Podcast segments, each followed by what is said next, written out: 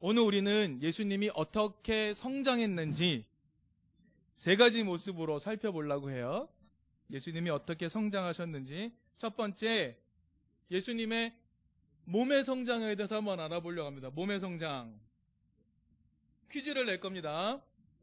예수님 아빠의 이름은 무엇일까요? 한혜인? 요셉. 딩동댕. 여긴 선물이 없어요. 아, 두 번째 질문에는 선물이 있습니다. 뭐냐면, 예수님의 아빠인 요셉의 직업은 무엇일까요? 화평이. 목수 딩동댕동 선물 이따가 드리도록 하겠습니다. 그러면 또 질문. 예수님의 직업은 무엇이었을까요? 예수님 아빠의 직업을 아는데 예수님의 직업은 무엇이었을까?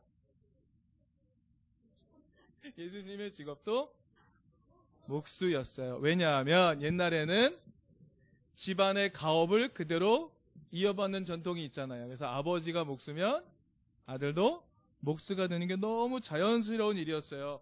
근데 목수는 뭐 하는 사람일까요? 우리는 흔히 목수 그러면 나무를 가지고 무엇인가를 만들어내는 분들을 목수라고 불러요. 그런데 그때 예수님 당시에 목수라는 의미는 그것보다 조금 더 넓었던 것 같아요. 이 목수는 돌, 돌도 막 쪼아서 무언가 만들 수 있었고 동, 동을 가지고 무엇인가도 만들 수 있었어요. 나무를 가지고 만드는 것은 당연한 일이었죠. 그래서 돌도 가지고 동도 가지고 나무도 가지고 무엇이든 만들어내는 사람이 목수였어요. 그렇다면 예수님도 아버지를 따라서 일했을 것이고 그 힘든 일이지만 그를 열심히 하면서 예수님의 몸도 어떻게 되었을까요? 아주 튼튼한 사람으로 성장했을 거예요. 맞아요. 우리는 상상할 수 있어요. 예수님은 아주 튼튼하게 자란 분이었어요. 우리 어른들 예수님에 관련된 영화 보신 적 있나요? 거기서 예수님은 어떻게 표현이 되죠? 이렇게 좀 여리여리, 야리야리하고 얼굴이 되게 곱상하고 이런 분으로 나오잖아요. 그런데 사실 그러지 않았을 것 같아요. 예수님은 굉장히 우락부락하고 그 힘든 일들을 다 해냈으니 얼마나 건강한 분이셨겠어요? 우리는 그렇게 상상할 수 있어요. 두 번째, 성경은 이렇게 말해요. 예수님의 지혜도 성장했다라고 말합니다. 누가복음 2장 40절 한번 다시 읽어볼까요? 덮었나요 벌써? 덮으면 안 돼요. 누가복음 2장 40절 읽어봅시다. 누가복음 2장 40절 다 찾았으면 우리 어린이들이 큰 소리로 읽겠습니다. 목소리를 맞춰서 읽어주세요. 시작.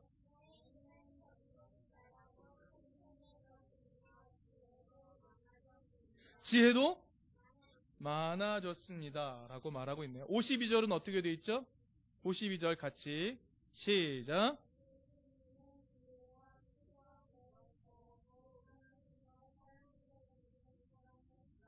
지혜가 자랐다라고 말하고 있죠. 지혜가 자랐다.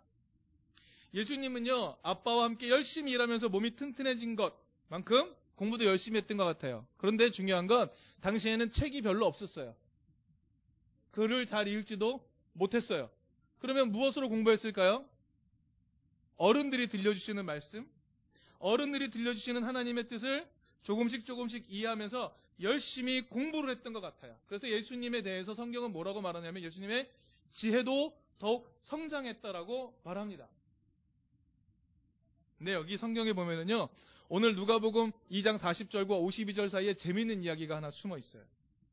뭐가 숨어 있었냐면 예수님이 12살이 되어서 6월절을 지키기 위해서 예루살렘으로 부모님과 함께 올라갔다라는 내용이 나와요. 왜 12살일까요? 왜 특별히 12살이라고 말했을까요? 예수님은요, 유대인이었어요. 유대인에게는요, 중요한 예식이 하나가 있어요. 뭐냐면 성인이 되었다는 의식이에요. 몇 살부터 성인이라고 말할까요? 13살이에요. 13살이 되면 성인이 되었다라고 말합니다. 이 성인식은 무엇이냐면요. 이제는 스스로 하나님을 이해할 수 있게 되었다. 이제는 하나님과 계약된 아들이다. 이것을 깨닫게 되는 매우 중요한 종교의식이에요. 이제는 어린이로 보지 않는 거예요. 스스로 하나님 앞에 서고 하나님을 이해할 수 있다라고 인정해 주는 거예요. 부모님들한테도 축제입니다. 왠지 아세요? 이제 더 이상 부모가 책임을 지지 않아도 돼요. 예전에는 뭔가 잘못해도 부모 책임이야. 부모가 가르치지 않았기 때문이고 부모가 하나님의 뜻을 제대로 알려주지 않았기 때문이야. 근데 13살 돼서 이 성인식을 하고 나면은 이제는 부모 책임이 면제가 되는 거예요. 스스로 하나님을 알아가는 거예요. 이것을 바르 미츠바라고 불러요. 굉장히 중요한 예식이에요. 그런데요, 이 전통은 성경에는 기록되어 있지 않아요. 구약 성경에는 기록되어 있지 않습니다. 이 전통은요, 유대 선생님인 랍비들이 이렇게 해야 된다라고 말하면서 생겨난 예식이에요. 이 예식이 예수님 때에도 존재했다라고 확인할 수는 없어요. 하지만 분명한 것은 13살 즈음에, 12살 즈음에 스스로 하나님을 이해할 수 있었다는 거죠.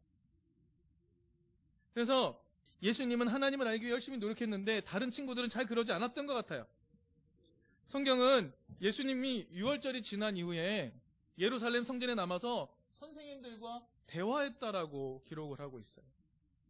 부모님하고 함께 6월절을 지내고 갔는데 부모님이 여러 사람들과 함께 쭉 가느라고 예수님이 따라오는지도 모르고 있었어요.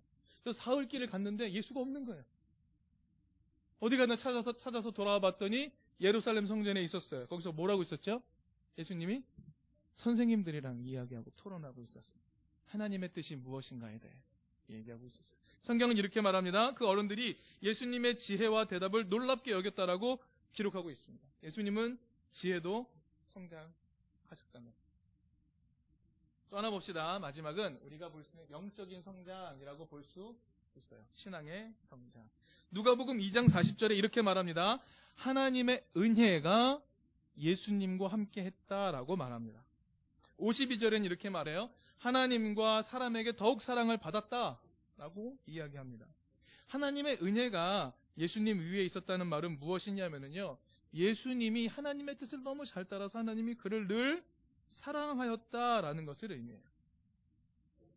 이렇게 예수님은 몸도 마음도 생각도 함께 성장하면서 균형 있게 성장하셨어요. 그래서 예수님에 대해서 성경이 이렇게 말하죠. 예수님은 하나님과 사람 앞에서 사랑스러워져 가셨다라고 이야기합니다. 자, 우리 아동부 친구들. 우리의 성장은 보통 어떻게 되냐 하면은 요즘에는 한쪽으로 치우친 게 많은 것 같아요. 많은 친구들이 공부 잘하는 것에만 관심을 두죠. 그래서 학원 가는데 시간을 굉장히 많이 써요. 공부하는 시간이 자신의 인생이 전부 다 같아. 눈 떠서 공부 시작하고 눈 감을 때까지 공부하고. 또 어떤 친구는 공부가 싫을 수 있죠. 그래서 막 놀기는 되게 열심히 놀아요. 운동. 노는 것 같으면 열심히 낼 수 있어요. 그런데 때때로 보면 뭐 둘 다 좋을 수 있어요. 그런데 때때로 보면 하나님의 마음을 깨닫는 것에는 많이 힘을 쓰지 못하는 것 같아요. 지난 일주일 동안 성경책 읽어본 친구 있나요? 우리 어린이 말고 어른들은요? 기도했나요? 하나님, 나는 예수님을 따르는 사람으로 어떻게 살아야 되죠? 라고 질문해 보셨나요? 거기에 힘을 많이 쓰지 못합니다. 그래서 공부, 운동 좋아요. 열심히 하는 거 좋아요. 더불어 하나님의 말씀을 잘 읽고 묵상하고 기도하는 것도 같이 했으면 좋겠어요. 그래서 예수님처럼 우리 모두 균형 잡힌 사람으로 성장해가는 우리가 되었으면 좋겠습니다. 자, 이제 우리 어른들 말씀을 좀 더 나눌게요. 우리 어린이들도 좀 귀 기울여 들어주세요. 우리가 오늘 말씀을 함께 읽은 복음서는요, 예수님을 훌륭하게 성장한 것으로 표현합니다. 대체 무엇을 기준으로 예수님이 훌륭하게 성장했다고 본 것일까요? 어떤 지표, 어떤 평가 기준을 가지고 있을까? 평가 기준은 이것입니다. 구약이 말하는 하나님 나라를 가장 잘 보여주었다. 그들이 갖고 있는 하나님 말씀이 보여주는 하나님 나라를 가장 잘 표현하였다. 가장 잘 보여주었다. 이것이 예수님이 훌륭히 성장했다고 말하는 평가 지표입니다. 사람들이 예수님을 통해서 구약 성경이 원래 말했던 하나님 나라를 볼 수 있었기 때문에 예수님은 훌륭하게 성장했다라고 말하는 거죠. 예수님은요, 가는 곳마다 사람들에게 친절하게 가르쳐 주셨어요. 가는 곳마다 예수님은 재미있게 가르쳐 주셨어요. 그리고 가는 곳마다 예수님은 축제를 벌여 주셨어요. 사람들은 예수님을 통해 자꾸 무엇을 경험하기 시작했냐면, 아, 하나님 나라가 이 땅에 이루어질 수 있구나. 하나님 나라가 우리 삶에 실현 가능하구나라는 것을 계속 경험하게 되었어요. 그런데요, 예수님이 훌륭하게 성장했다라고 말할 수 있는 근거가 또 있어요. 그것은 뭐냐면 예수님께서 자신의 고향과 자신의 가족을 떠났다는 것에 있습니다. 자신의 고향과 자신의 가족을 떠났다. 이게 훌륭히 성장한 증거다. 목사님께 도대체 무슨 말이에요? 라고 궁금해 하실 수 있겠죠? 말씀을 드릴게요. 가족을 떠난다는 것은 대단한 용기를 필요로 합니다. 예수님 당시도 여전히 자신이 자라온 삶의 자리를 떠난다는 것은 목숨을 거는 두려운 일이었어요. 그래서 자신의 삶의 자리를 떠나서 멀리 외국에 가서 다른 나라의 희귀한 물건을 가져오는 사람들, 무역상들은요, 언제나 목숨을 걸고 장사를 했어야만 했어요. 그래서 그 사람들은요, 언제나 자신을 지켜주는 호위 무사들을 데리고 다녔습니다.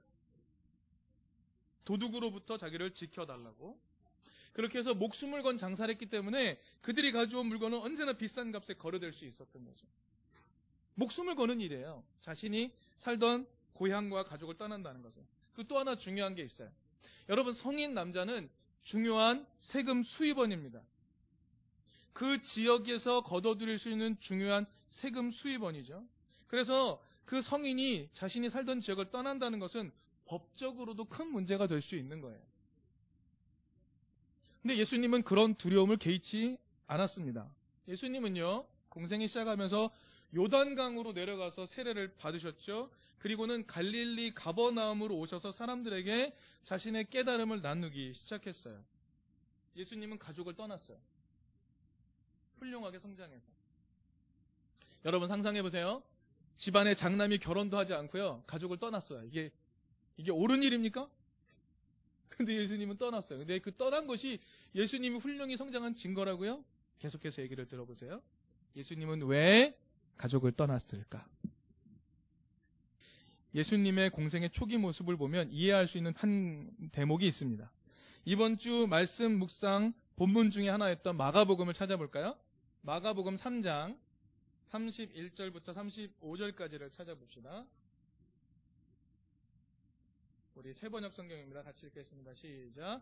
그때에 예수의 어머니와 동생들이 찾아와 바깥에 서서 사람을 들여보내어 예수를 불렀다. 무리가 예수의 주위에 둘러앉아 있다가 그에게 말하였다. 보십시오. 선생님의 어머니와 동생들과 누이들이 바깥에서 선생님을 찾고 있습니다. 예수께서 그들에게 대답하셨다. 누가 내 어머니며 내 형제들이냐? 그리고 주위에 둘러앉은 사람들을 불러보시고 말씀하셨다. 어머니와 내 형제 자매들이다. 누구든지 하나님의 뜻을 행하는 사람이 곧 내 형제요, 자매요, 어머니다 라고 말합니다. 예수님의 가족이 예수님을 찾아왔습니다. 왜 찾아왔을까요? 우리 21절을 볼까요? 3장 21절. 같이 읽어봅시다. 3장 21절. 시작. 예수의 가족들이 예수가 미쳤다는 소문을 듣고서 그를 붙잡으러 나섰다라고 나옵니다. 예수가 미쳤다라는 소문이 세간에 파다하게 퍼졌기 때문이었습니다.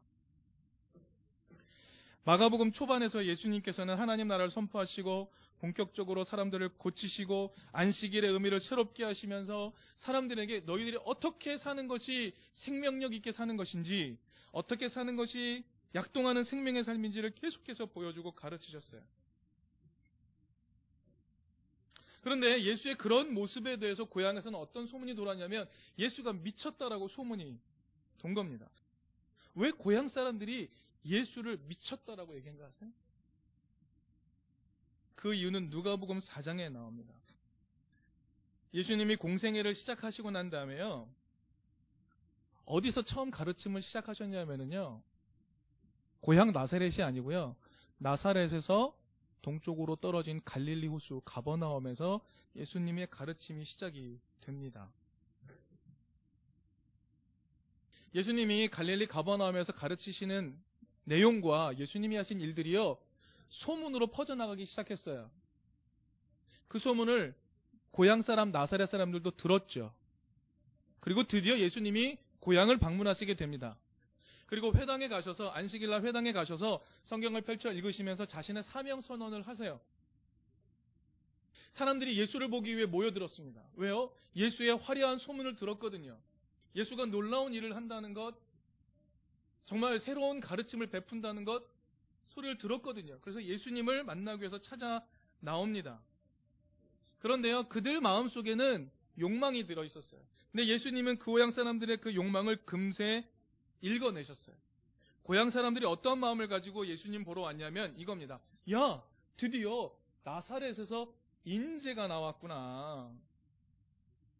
야, 드디어 이 예수가 우리 고향 나사렛에 정착해서 자리를 잡고 이 지역의 지배자가 되면 우리가 잘 살고 먹고 살 수 있겠구나라고 생각하며 예수에게 다가온 것입니다. 여러분 상상을 한번 해보세요. 예수가 능력자라는 소문은 그 지방에 파다하게 퍼졌습니다. 그런데 그 능력자인 예수가 고향 나살에서 정착한다면 그것이 뭐가 되죠? 센터가 되는 거예요.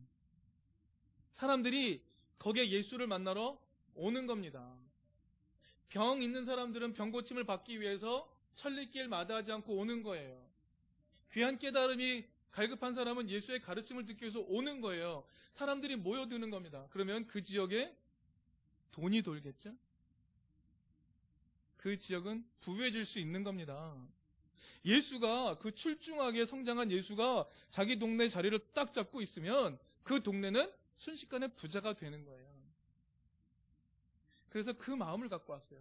그래서 누가복음 4장에 보면 예수님이 이렇게 말합니다. 사람들의 마음을 다 읽으셨어요. 너희들이 나에게 지금 왜 오고 있는지 안다. 너희들이 지금 나에게 왜 찾아왔는지 내가 안다. 그러나 나는 이곳에서 이적을 베풀지 않을 거야.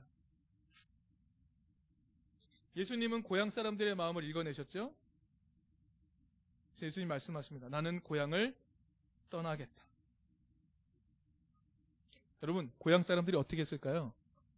누가복음 4장을 보면 그 사람들의 욕망이 어떻게 펼쳐지는지가 잘 나와요.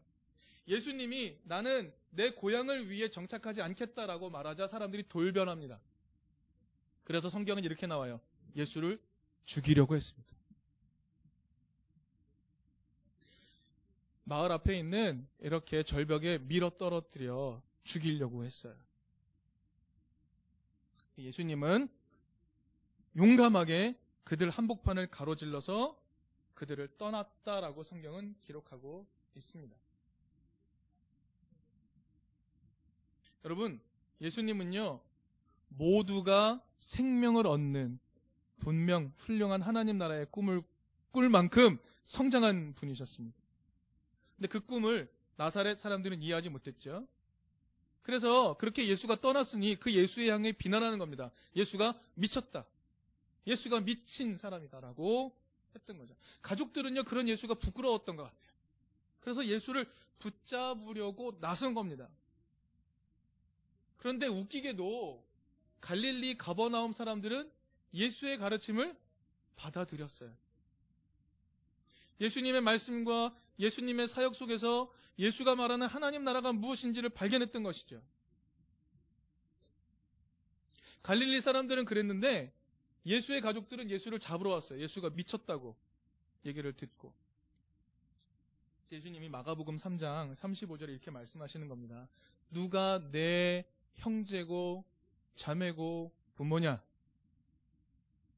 아버지의 뜻대로 행하는 사람이 내 형제고 자매고 어머니다라고 하셨던 거죠. 여러분, 예수님의 이 말씀은요, 예수님이 훌륭하게 성장했기 때문에 하실 수 있는 말씀이었습니다. 잘못된 것이 무엇인지 분별할 수 있었고, 무엇이 그른 것인지 판단할 수 있었기 때문에 예수님은 이런 말씀을 하실 수 있었던 거죠. 예수님은 건강, 지혜, 영성이 훌륭히 갖춰진 분이었습니다. 하나님 나라가 어떤 것인지 세상에 선포하기 위해 가족을 떠날 수 있을 만큼 성장한 분이셨어요. 자, 그럼 우린 좀 더 들어가 봅시다. 그렇게 훌륭하게 성장한 예수님의 가르침의 핵심이 무엇이죠? 예수님의 가르침의 핵심이 무엇일까요? 오늘은 그 얘기가 좀 더 구체적으로 나옵니다. 사람들에게 사랑을 베푸시는 예수님, 바리새인 율법 학자들과 차원이 다른 가르침을 베푸시는 예수님. 그렇게 사람들에게 칭송을 듣는 예수님 가르침의 핵심은 무엇일까요? 여러분, 오늘 이 주제의 말씀을 기억하시고 몸에 배이게 했으면 좋겠어요. 예수님의 가르침의 핵심은 무엇이냐면 지배자가 되지 않는 것입니다. 다시 한번요. 지배자가 되지 않는 것. 오늘 마태복음 본문의 말씀은요. 예수님의 주 활동 무대였던 갈릴리 가버나움을 떠나서 예루살렘에 가서 십자가 지시기 위해 떠나기 바로 직전에 하셨던 마지막 가르침이었어요. 예수님은 제자들과 함께 쭉 지내면서 무슨 말씀을 하셨냐면 끊임없이 높아지지 말아라. 힘을 가지지 말아라. 섬기는 사람이 되라라고 가르치셨어요. 그리고 자신은 이제 곧 예루살렘으로 가서 고난을 받을 것이다라고 말씀을 하셨죠.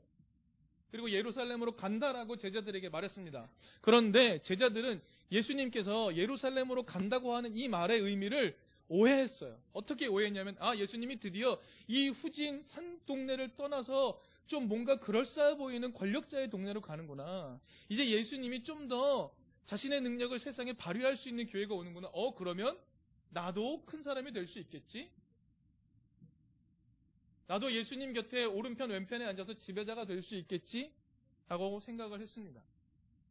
그래서 오늘 마태복음 18장 1절 본문에서 제자들은 무엇이라고 말하냐면 예수님 이제 예루살렘으로 가려고 하는데 하늘나라 즉 하나님 나라에서 누가 가장 큰 사람입니까? 라는 어처구니 없는 질문을 합니다. 예수님이 어떻게 하셨죠? 예수님이 어린아이 하나를 그들 사이에 두셨어요. 그리고 이렇게 말씀하십니다. 어린아이와 같이 자기를 낮추지 않으면 하나님 나라에 들어가지 못한다. 자기를 낮추는 사람이 하나님 나라에서 가장 큰 사람이다.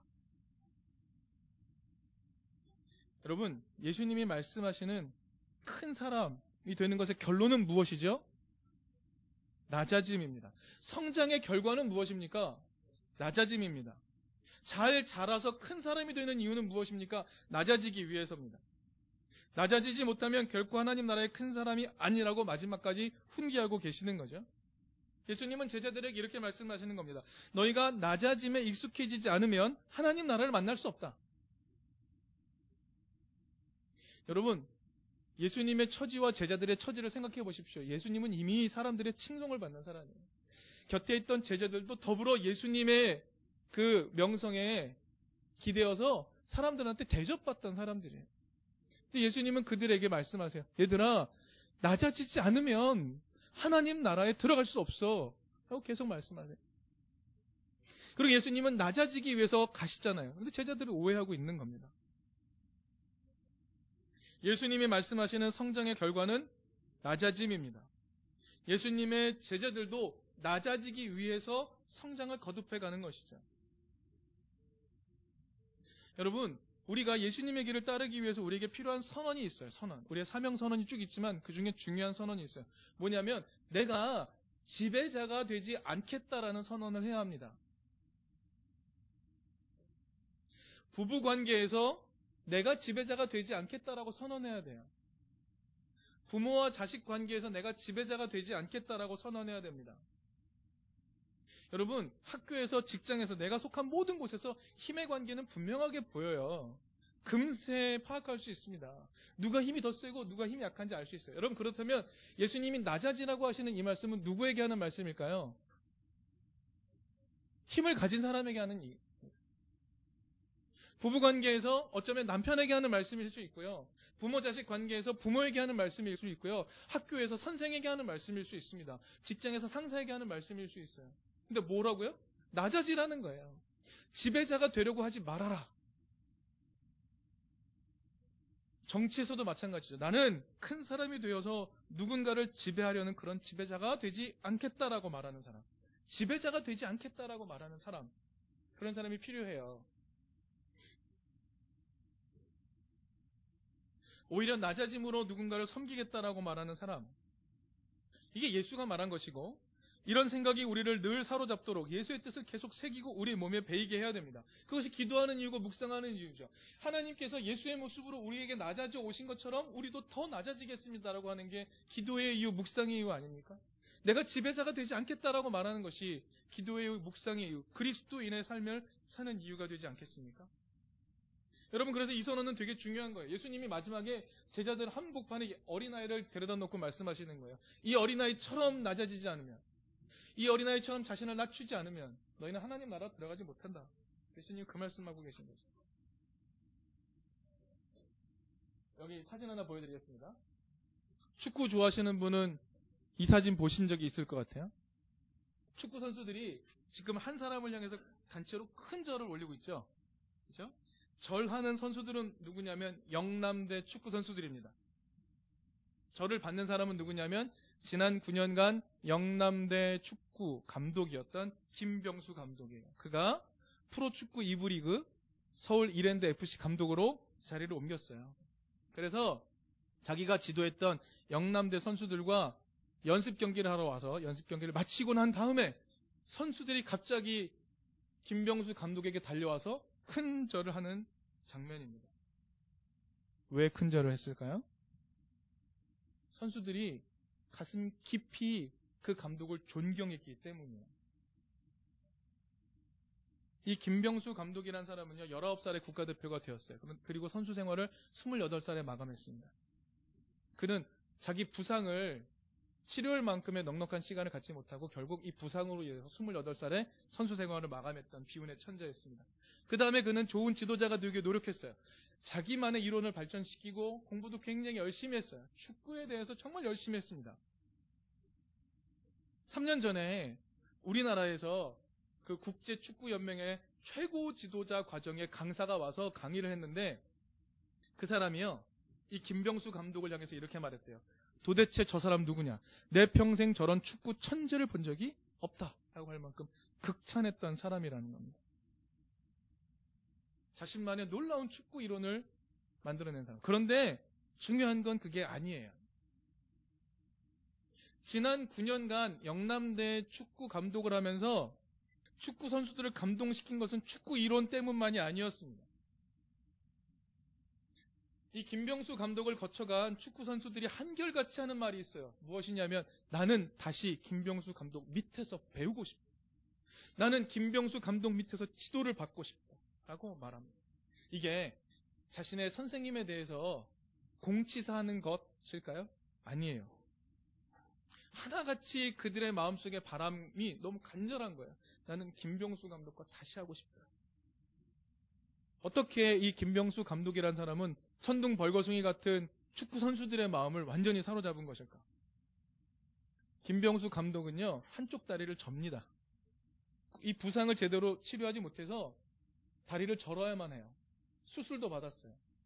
그런데 그는 훈련 중에 선수들이 막 훈련 중에 갑자기 지시할 일이 있을 때 경기장 한복판에서 선수를 불러 모아놓고 어떤 행동을 취하냐면 무릎을 꿇습니다.